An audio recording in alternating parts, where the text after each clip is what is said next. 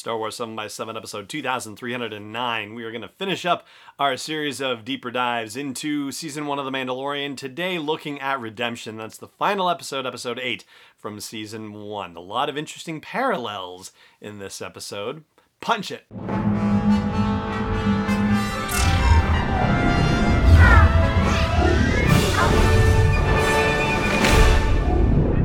Rebel Rouser. I'm Allen Voivod, and this is Star Wars 7 by 7 your daily dose of Star Wars joy, and thank you so much for joining me for it.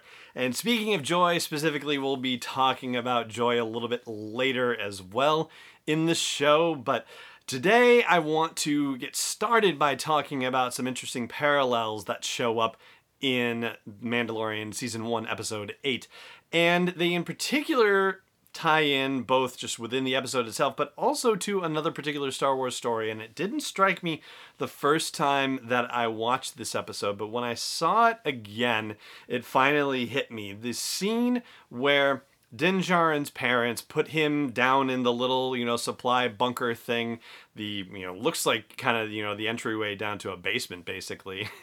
but um, when they put him in there and stash him, and then, you know, the battle droid opens it up and is shot by a Mandalorian. And the Mandalorian comes up and you know puts his arm down and you know pulls the kid up and rescues him, young Din Djarin. It really struck me that that was very similar to Rogue One. It was very similar to young Jyn Erso being down in that hiding spot and Saw Gerrera coming for her. Of course, that was part of an escape plan that had been plotted out by Saw Gerrera with the Ersos long before, whereas this was very much of a spur of the moment thing. But it turns out to be much the same thing. I mean, Saw Gerrera adopts Jyn and brings her into his group of partisans and trains her in the way of the partisans. And similarly, Din Djarin is taken in by Death Watch. Yes, if you actually look at the Mandalorian who picks him up and rockets away with him, he has on his shoulder the mark of Death Watch. So that's more suggestive evidence that there's a chance somehow a young Din Djarin may have had an association with Pre Vizsla, who was the leader of Death Watch, and Bo Katan, the sister of the Duchess Satine.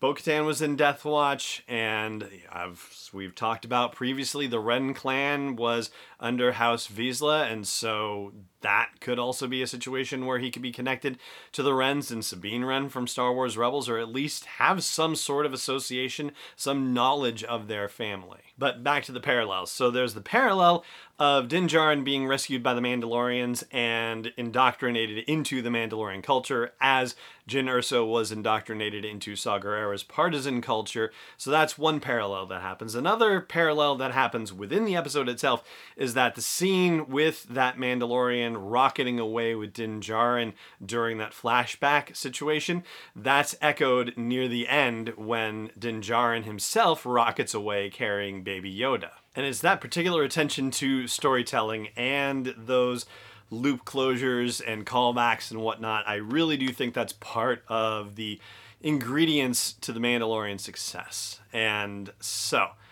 that's the main point that I wanted to flag. The other points that are worthy of our consideration as we head into season two. First of all, the fact that Moff Gideon is a formal, uh, former, excuse me, Imperial Security Bureau officer who was part of the Night of a Thousand Tears, or at least referenced it, which has to do with the Siege of Mandalore. So this goes back to 19 BBY. It is different from the Great Purge. We don't know exactly when in the Imperial era the Great Purge took place but there were a lot of Mandalorians killed on that particular event, the Night of a Thousand Tears, the Siege of Mandalore, so that certainly did not help the Mandalorians' cause.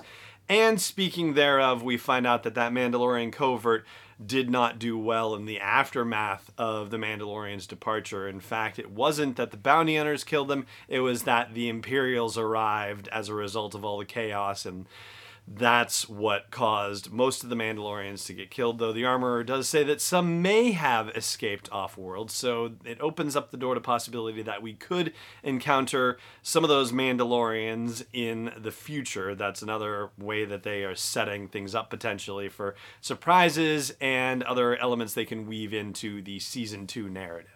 We also learn that Greef Karga isn't just an expediter for the Bounty Hunters Guild, which is how he's been described to us before, but Moff Gideon refers to him as a disgraced magistrate. And to his credit, also, Greef Karga talks about my town this and my town that and what the Imperials have done to it. So it actually does suggest that he is more than just the guy running the guild in this area of the galaxy, that he is actually somehow the not the elected representative perhaps but some sort of version of civil power in the area as well. And as far as the bounty hunters guild the even with everything that's happened, certainly still powerful enough to be able to handle the minor clerical issue, as Cara Dune puts it, of her chain code and the fact that she has bounties out on her head, and also clearing the Mandalorian of his issues with the guild and saying, hey, you know, take some time off and then come back and you can have the pick of the bounty hunting litter. And he says, yeah, I think I have some stuff to do first. So it does kind of set up the possibility that some of the, you know, ah, the non mythology episodes of season two, that there may be some, you know, episode of the week situations where they don't build the whole overall story, but we do know that he's going to come back to Nevarro. He is going to see Greef Karga and Cara Dune, who will now be working as Greef Karga's enforcer. And that does seem to suggest that he's going to come back at some point to ask for a couple of bounties to be able to pay the bills and, you know, just go gallivanting around the galaxy and give us a break from the broader overall story. And so that, I think, is what we have to look forward to in season two of The Mandalorian, or at least part of it. You know, there's the whole Moff Gideon thing, which is another issue entirely, and chances are he still wants the child, and nobody knows what the child really represents, at least not as far as Moff Gideon is concerned, or at least no one knows what it represents to him. So maybe more of that will be revealed as well, what Gideon thinks about the child and what his plans are for him. So, before we get to that last bit of joy business, I do just want to give you the quick reminder once again if you have not yet done the rating and review thing on iTunes for Star Wars 7x7, I hope this is the day you're going to do it. I'm only going to be talking about it for a couple more days before we move on to another situation, but please, if you haven't done it yet, I hope you will do it today. It takes just a couple of seconds to do a rating on iTunes and just a moment or two to do a review, and it does help more people find Star Wars 7x7. So thank you again for considering it. Thank you for doing it. And if you've already done it, thank you so much for supporting me in the show in that way. All right, so I did say last episode that I believe that Greef Karga, Carl Weathers' line, uh, he's trying to eat me, is the funniest moment of the whole season, season one. And I'm going to stand by that, even though we have this opening scene in episode eight where the scout troopers are punching Baby Yoda inside that carry bag. But I'm sort of hedging my bets around this by saying that that is certainly the best skit for all intents and purposes. That's the best scene comedically in The Mandalorian, with then IG 11 showing up and beating him up and saying, ah, I'm sorry you had to see that to Baby Yoda. Like that whole scene, funniest scene overall. I think the funniest moment, the funniest one liner still goes to Greef Karga, but funniest scene has to be the Scout Troopers. And Oh, goodness. I hope that there are similar moments of comedy in season two as well. I think that we're going to be in good hands. We're going to keep our fingers crossed that this all works out. But that is everything that we're going to talk about here in the show about episode 8 about redemption. And that's going to do it then for the show Star Wars 7 by 7 today as well. Thank you so much for joining me for it, as always. And may the Force be with you wherever in the world you may be. Star Wars 7 by 7 is not endorsed or sponsored yet by Lucasfilm Limited, Disney, or 20th Century Fox, and is intended for entertainment and information purposes only. Star Wars, the Star Wars logo, all names and pictures of Star Wars characters, vehicles, and any other Star Wars related items are registered trademarks and or copyrights of Lucasfilm Limited or their respective trademark and copyright holders. May the force be with them. All original content is copyright 2020 by Star Wars 7 by 7 We hope you love it.